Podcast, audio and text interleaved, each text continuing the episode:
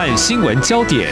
焦点时事探索、两岸互动交流，请听中央广播电台新闻部制作的《两岸 ING》。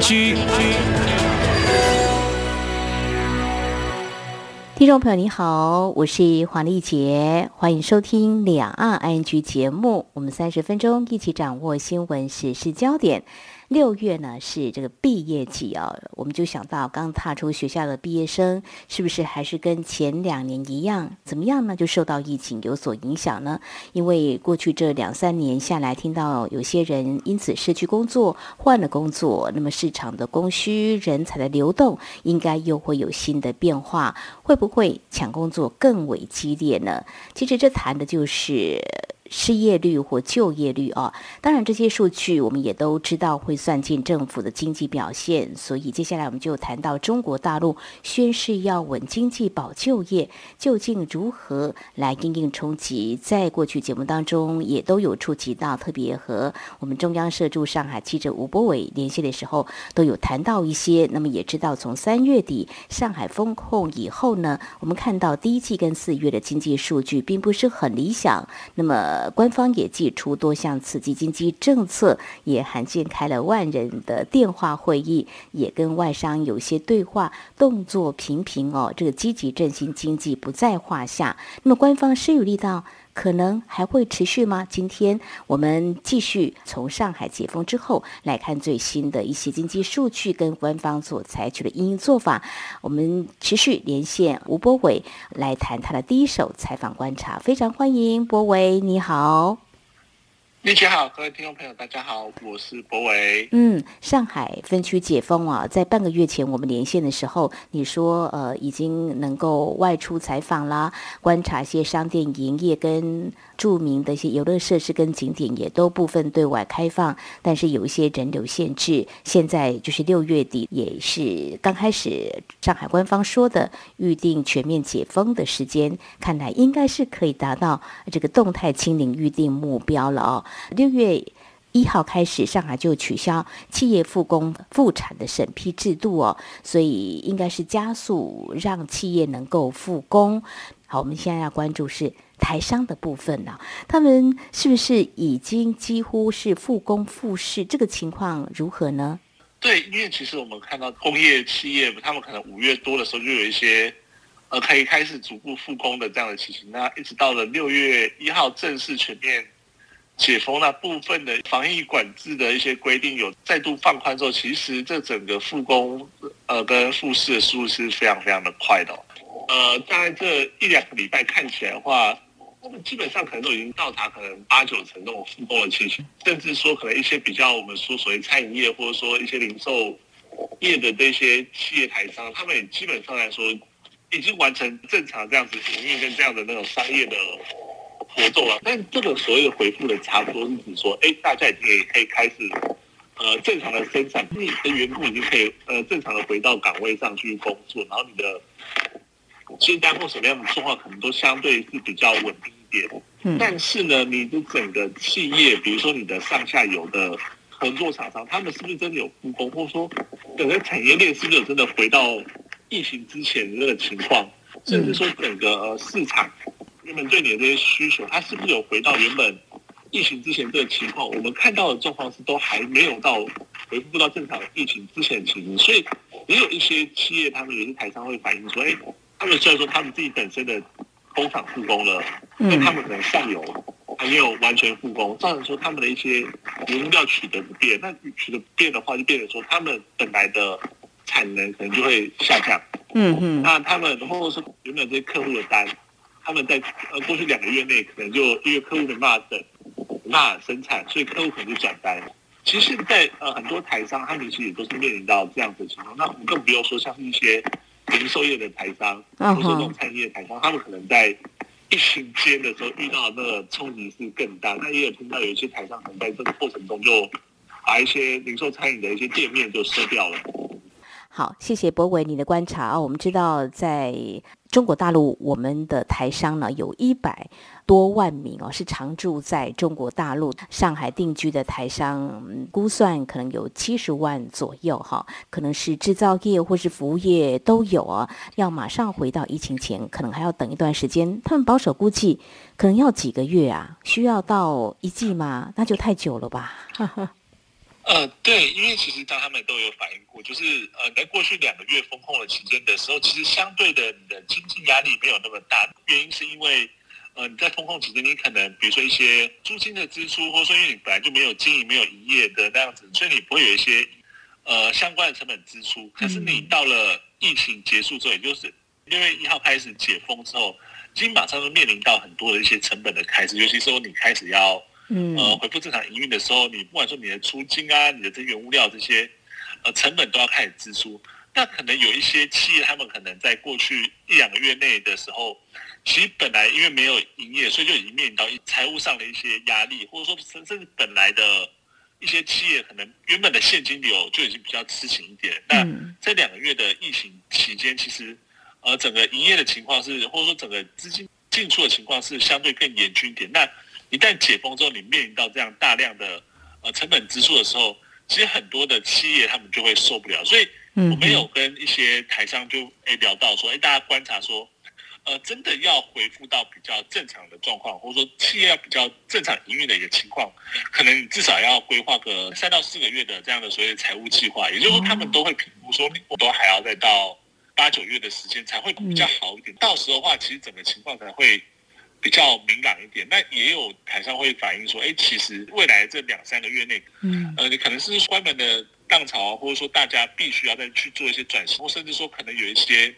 企业真的会撑不过这样的一个时间。就是说，其实解封之后，真正的挑战才要开始，因为整个市场的呃游戏规则，整个市场的样貌，或整个你的那个营运的方式，都会受到很大的改变。那你没办法办法在。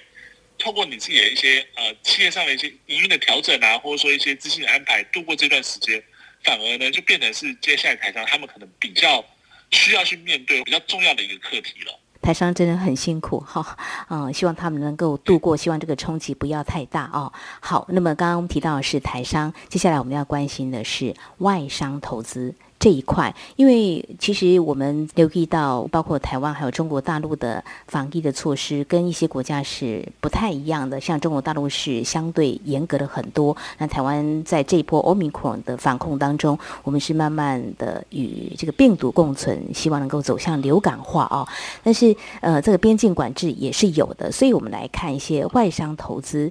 嗯，也应该是反映在中国大陆的官方所公布的数据。那有没有衰退或比较保守的情况？如果从数据上观察呢？因为呃，在台湾也有看到。好像美国驻中国大陆大使伯恩斯就说，防疫的措施可能对投资他们会看得比较悲观一点，甚至会觉得说，这个防疫的时间、动态清理时间是不是会拉长？哇，那对他们来说，时间就是金钱，那怎么办？在中国大陆那边，你所观察到的有哪些是值得我们来留意？就是未来外商在中国大陆的投资是不是会比较保守一些呢？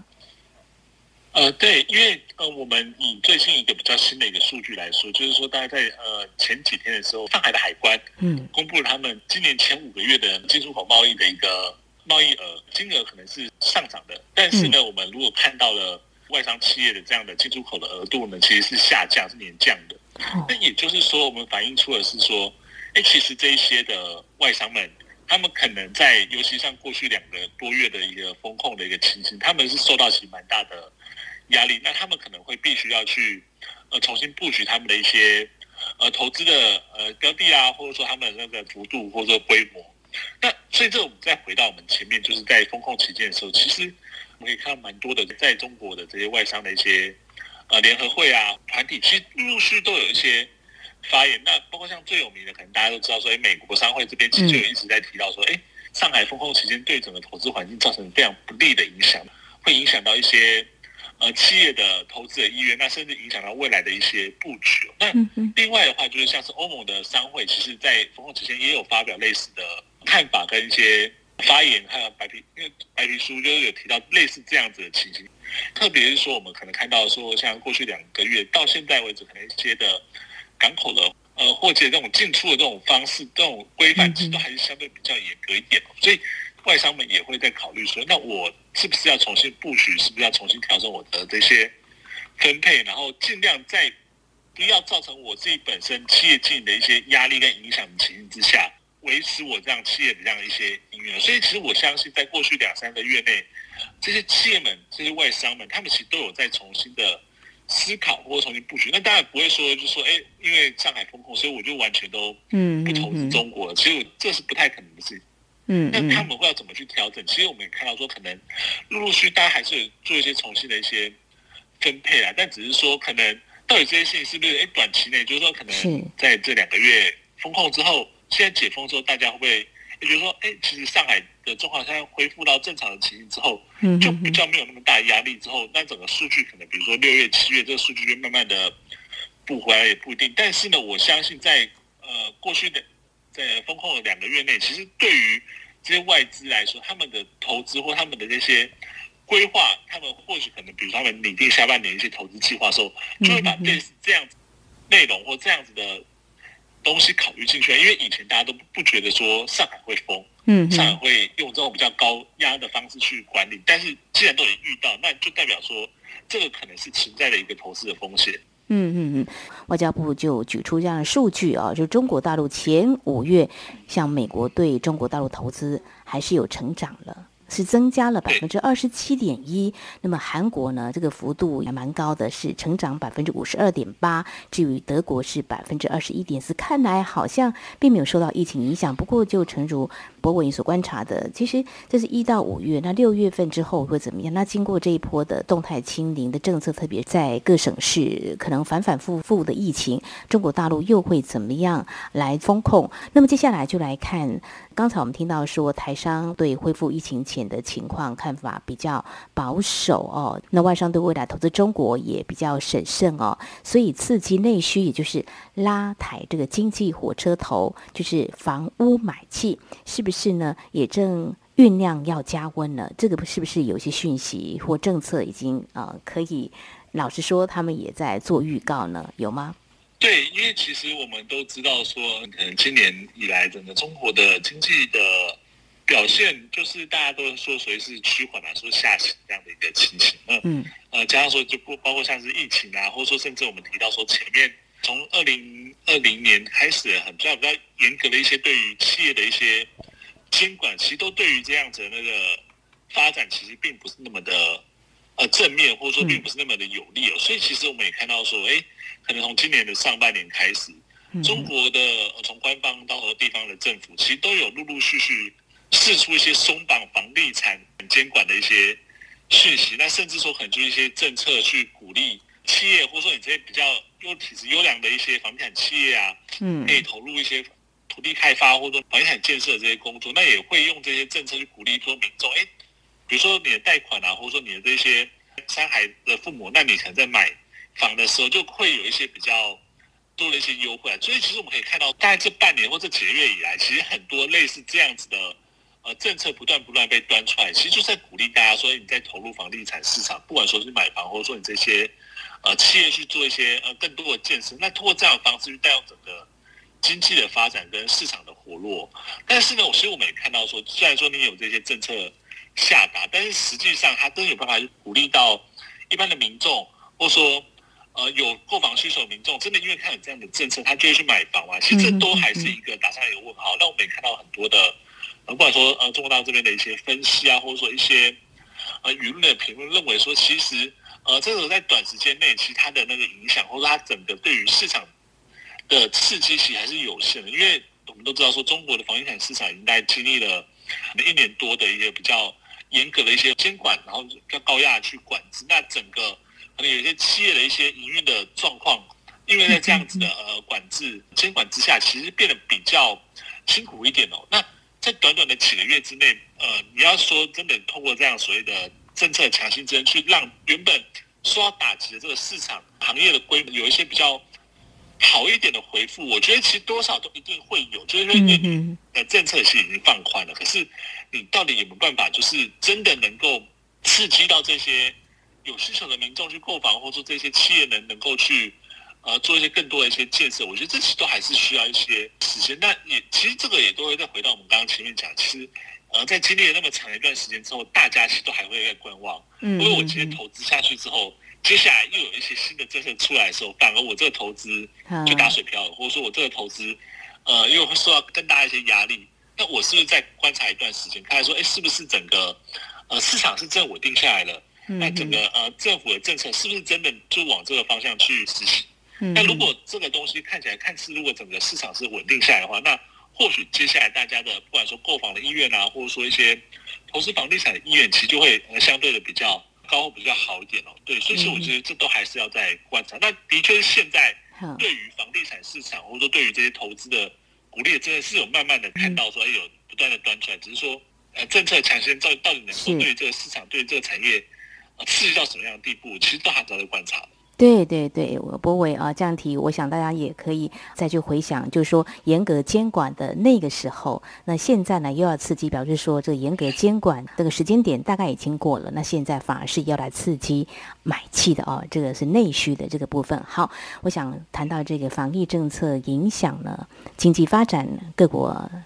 皆然哈，但中国大陆采取相对比较严格的动态清零，能不能够有效管控？到底要付出多少成本哦？我想这是外界还会持续在观察的焦点。稍后节目后半阶段，我们要谈的是如何来保就业。我想这个问题也是蛮严峻的。我们节目稍后回来。今天的新闻就是明天的历史，探索两岸间的焦点时事，尽在《两岸 ING》节目。这里是中央广播电台，听众朋友继续收听的节目《两岸安居》。节目持续连线人在上海的中央社驻上海记者吴博伟。我们接下来谈的是有关这个保就业的问题哦。过去节目当中也有触及到，就是如何让年轻人。充分就业，这是中国大陆所关注的。事实上，其实谈到台湾，台湾的失业率在去年的时候一整年啊，大概是三点六四。那么今年的第一季失业率是百分之三点六四，那么在五月份的失业率是百分之三点六八，但年轻人的失业率是比较高的哦，二十到二十四岁哦，像以三月份来看，失业率竟然高达百分之十二点四八。好，那中国大陆又是怎么样呢？因为台湾其实是一个高学历啦，因为我们的大专学历的将近十年前的统计就已经高达了六成六，那么二十岁正在就读大专的也有七成三，这个都比像日本、韩国啦啊这个高出很多。那十年来呢？我们增加的大专以上学历就有两百多万人，但中国大陆今年就有一千万个大学生要进入职场哦。那么之前谈过，官方是鼓励民间来雇佣，那么现在好像又开出新的职缺了。诶，是来自哪里呢？博伟，呃，可不可以来告诉我们，中国大陆如何呃想方设法他们的用语哈，让这个保就业达到他们预定的目标？对，因为其实我们知道之前他们。呃，中国大陆政府这边的一些保就的政策，他其实就像刚刚丽姐讲，他是鼓励民间的这些企业说，哎，你可以去聘用这些大学毕业生，那我政府这边给你们一些可能，呃，政策上的补助、政策上的支持，不过不管说是减税、减费这样的一些支持，或者说鼓励，哎，你这些年轻的大学生、大学毕业生，你们可能去创业，那这边的话，你们的一些贷款的话，政府这边也给了一些支持，那。呃，这是其实是比较从从民间的一些角度，或者说民间的方向去出发的。那我们其实最近也看到的是，中国政府他们从中央这一块，其实也开始的有一些呃进一步一些政策。那政府如何带头去保就业？其实我们看到最快的方法就是增加公务员的任用人数，或者说增加政府的这些雇员的这些员额哦。所以其实最近其实越来越多看到，呃，中国很多地方政府。他们可能原本去年底开始，因为可能一些呃各式原因，有人说可能是因为地方财政压力比较大，对，或者说一些其他的原因，那有暂停的所以公务员招考的这样的一个情形，或者说受到疫情原因呃延后的一些招考的情形，在最近呢都已经开始重新执行，那去雇佣，就或这些去呃招聘这些大学毕业生进入政府部门。嗯，那另外，其实我们也看到的是说，除了原本的员额之外，也就是刚刚提到说，哎，在政府的某些呃事业单位里面的一些雇员，其实是增加了这些任用的名额，鼓励呃带一些这些大学毕业生能够进到政府来工作。他们所以说临时性的这些嗯职缺，那做政策性的这样的职缺，那吸纳这些大学毕业生进来，这其实都是所谓的呃保就业的一些。政策或一些方式啊，所以其实现在看起来就是中央到地方，然后到民间，其实都有不同的一些政策的方式，去尽量去吸纳这可能我们说这个千万的这些毕业生的就业大军，他们进到市场来之后，他们到底能不能有比较好些工作，或者说他们能够找到你自己理想的一些工作？其实。看到最近，看很多大学在办毕业典礼啊，然后很多人、很多大学生已经要进入市场了，所以这是一个不断在进行的一个过程中。未来的几个礼拜后呢，或者说未来一两个月内，都还是可以看到，呃，新的一些政策被颁布，就是说到底怎么去稳定这些就业，或者说，呃，这些大学生他们有没有办法会有一个比较好的一些条件去跟人家谈就业的机会，而不是只是说我们所谓的这样子，嗯，在市场上不断的流浪，然后。拉到这样的失业率，因为其实失业率一旦上升，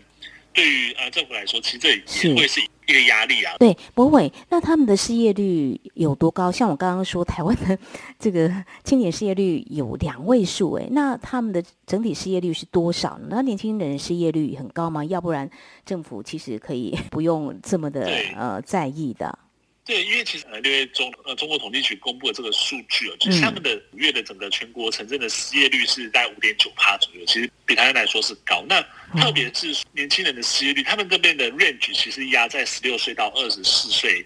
之前，这个 range 他们的失业率其实到了十八点四，就是在相对于其他的可能各年龄层的失业率，就是相较于四月来说，五月的各年龄层的失业率好像都有在下降的过程中。反而是十六到二十四岁这样的一个失业率是上升的，嗯，所以我们就知道说，哎，其实这个压力或者说这一块其实就是中国或现阶段造成整个中国失业率上升一个最大的一个压力的来源的一个问题。那这些年轻人的失业，我们又会再延续到六月，也就是说六月是一个毕业季，这个失业率或这个数字它会很快的反映到六月的数据上。也就是说，如果六月你比如说六月面对到这大量的这些。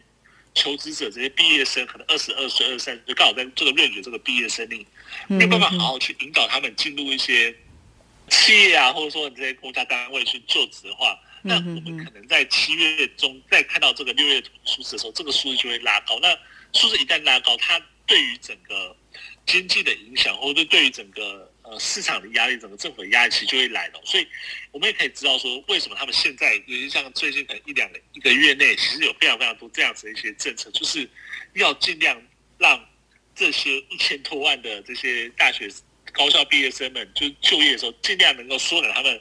离开学校到进入职场这样的一个嗯空窗期嘛，让他们可以进入就是这样。尽快这样去做一些衔接，避免说这个数字在这样的过程中被拉高。那之后的话，你可能必须要在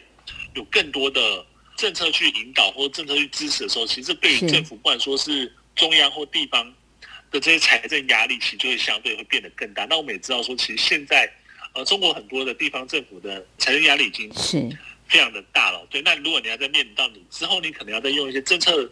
呃，引导的方式去降低这样的失业率，从整个财政的压力其实会再比现在再更严峻一些。对，谈到这个中国大陆财政的压力呢，也是很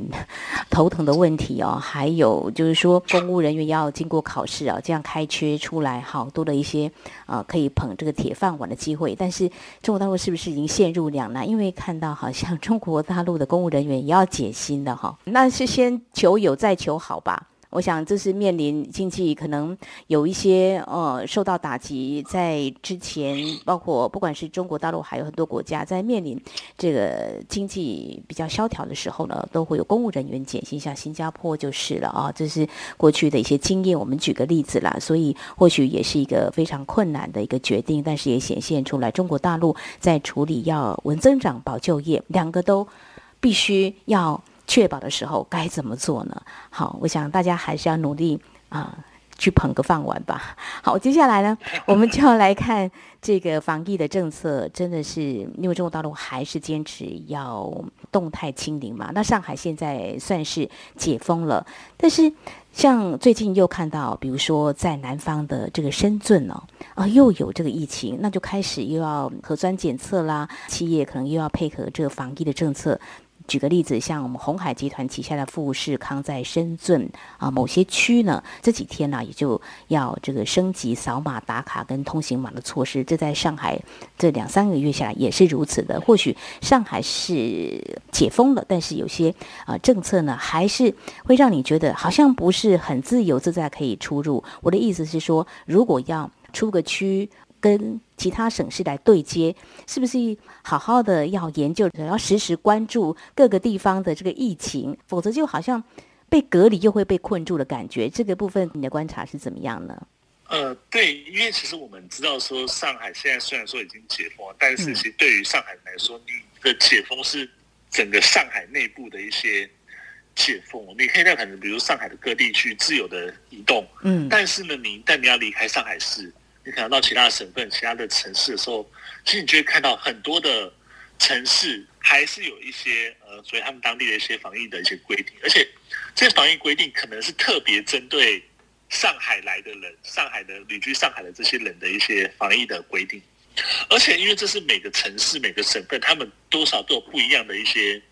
规定啊，所以变成说很多旅居上海人，他们可能因为工作关系，可能必须要去出差。或者他们一些工作关系，他们要跟一些城市的人对接的时候，或者说我要去那边出差的时候，我就要先研究说他们这里的防疫政策是怎么样。嗯，他会不会我今天去了那边之后，我反而要被隔离？嗯嗯。那这样的话，那我干嘛还要花这个时间？我不如就在线上把这件事情处理完就好。嗯。所以其实最近看到非常非常多的，不管说台企的台商啊、台干啊，其实大家都有聊到类似的问题，就是说，哎，他们反而现在要。离开上海的时候，都要先研究一下，说他们要去的城市，或者他们会途径的一些城市，是不是有一些比较严格的，对于上海来的人的一些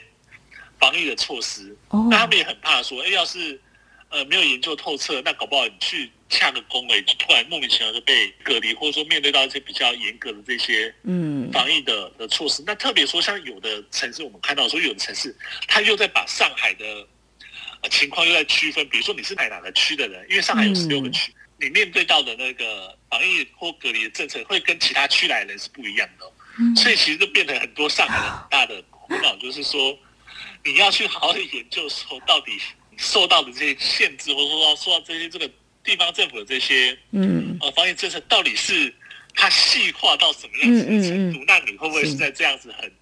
细化过程中，你不小心就踩到所谓的防疫的红线哦。我听了就是觉得非常的复杂，一定要仔细的研究，否则你可能要到某一个目的地，在中间就被。卡住了，你可能就被隔离了，你可能就出不去了。但是中国大陆就是因为有多个省市嘛，幅员如此的辽阔，那每个地方的疫情又不一样，一小块的地区有了疫情，赶快动态清零；那在那个地方又有疫情，又赶快动态清零，听起来会有点。哇，真的要有耐心，有点没完没了。但希望这个疫情还是能够画上句点，然后这是大家的期待。否则，呃，为什么我们会觉得光是民众的行？的不是很方便，那又怎么寄望外商的投资？他们会觉得不会有太多困扰哈。好，这封城两个月的上海，在六月全面解封哦。那看到一些数据，或许最新的可能会比四月份好一些，但是显然要回到疫情前呢，包括台商或外商，他们可能还是比较保守来看待，因为我们也透过博伟来告诉我们，中国大陆保就业还有。振兴房市政策会持续来推出，就可以知道中国大陆的官方对这个有多么的积极，在刺激他们的经济的发展。所以，究竟动态清零政策会持续多久？否则，疫情反反复复，真的多少还是都会受到影响。非常谢谢中央社驻上海记者吴博伟今天带来这些焦点的第一手采访观察。非常谢谢博伟，谢谢。谢谢林姐，谢谢各位朋友。好，以上就是今天两岸局节目，非常感谢听众朋友您的收听，黄丽姐祝福您，我们下次同一时间空中再会。